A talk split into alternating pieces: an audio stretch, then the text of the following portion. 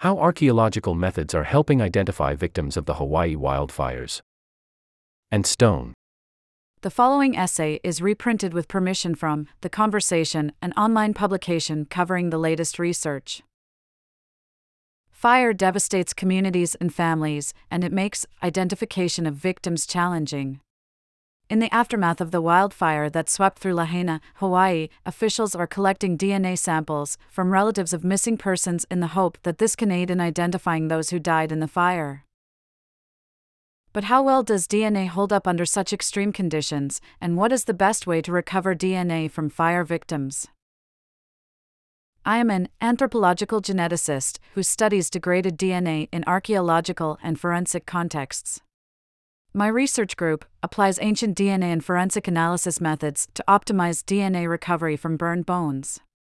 Retrieving DNA from severely burned remains in order to identify victims is a particular challenge. Forensic DNA analysis. In a typical forensic investigation, DNA is extracted from a sample, whether some blood, pieces of tissue, or bone, collected from the scene of the disaster or crime. This process chemically separates the DNA from other components of cells within the sample, such as proteins, and purifies it. This DNA is used as a template for polymerase chain reaction, or PCR, analysis, a method that is essentially the Xerox copier of molecular biology.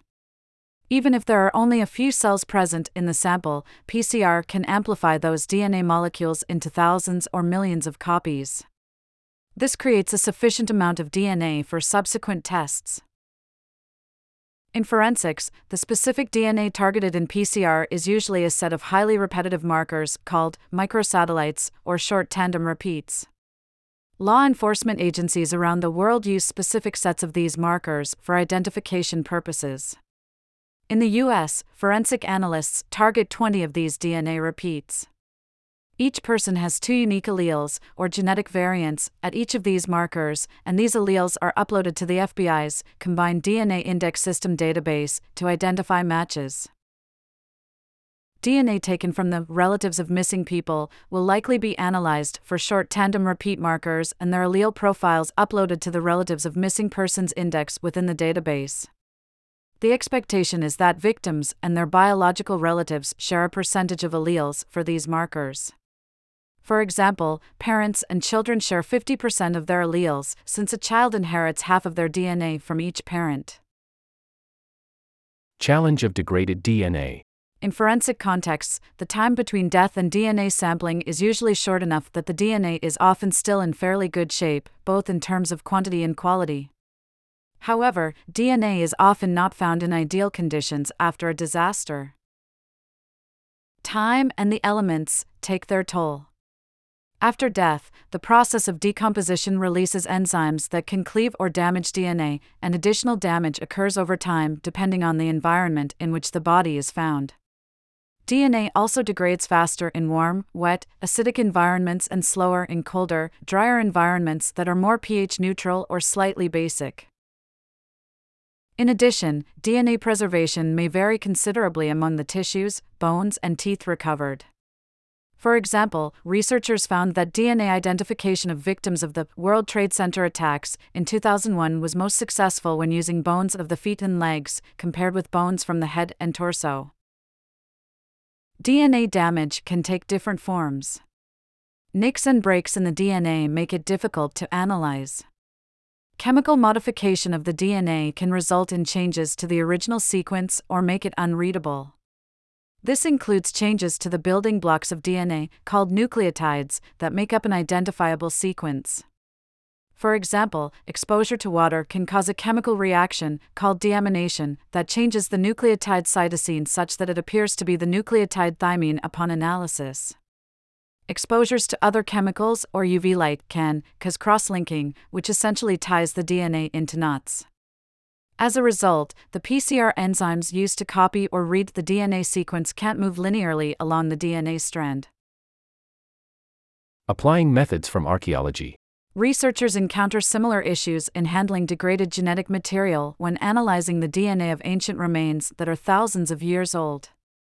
To address these challenges, forensic geneticists and ancient DNA researchers like me employ a number of tricks to optimize DNA retrieval. https colon slash slash doi.org slash 10.1038 slash s43586 020 00011 0. First, we tend to target dense bone or teeth for sampling, since they are more impervious to the environment. We also use DNA extraction methods that enhance the recovery of short fragments of DNA. Second, we use PCR to amplify even shorter genetic markers, including mini short tandem repeats or sections of the mitochondrial genome. Mitochondria are structures within each cell that produce energy, and each one has its own DNA. Mitochondrial DNA is passed down from mother to child and can be found in hundreds of copies within each mitochondrion, which make it easier to recover and analyze. However, mitochondrial DNA may not provide sufficient information for identification, since people who are maternally related, even very distantly, will share the same sequence. Researchers are also testing newer methods of DNA analysis common in the ancient DNA field for forensic purposes. For example, special enzymes can remove chemically modified nucleotides, such as deaminated cytosines, to prevent misreading of the DNA sequence. Researchers can also use DNA baits to fish for specific sequences. This method of targeted enrichment can recover very small fragments that can be used to piece together the full genetic sequence. DNA analysis of burned remains. For fire victims, particularly those caught in intense, extended fires, the DNA may be highly fragmented, making analysis difficult. High temperatures cause bonds between molecules, including nucleotides, to break. This results in fragmentation and ultimately destruction of the DNA.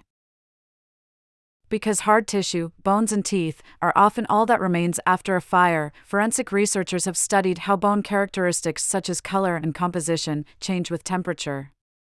My research team used this information to classify the level of burning that human bone samples have been subjected to. In investigating DNA preservation in those samples, we found that there is a significant point of DNA degradation when bones reach temperatures between 662 degrees Fahrenheit, 350 degrees Celsius, and 1022 F, 550 C. For comparison, commercial cremation is 1400 to 1600 F, 760 to 871 C for 30 to 120 minutes, and vehicle fires typically reach 1652 degrees Fahrenheit, 900 C, but can last a shorter period of time. Our team also found that the likelihood of generating high quality short tandem repeat data or mitochondrial DNA sequence data, whether using forensic or ancient DNA methods, decreases significantly at temperatures greater than 1022 F, 550 C. In some, as temperature and exposure time increase, the amount of remaining DNA decreases.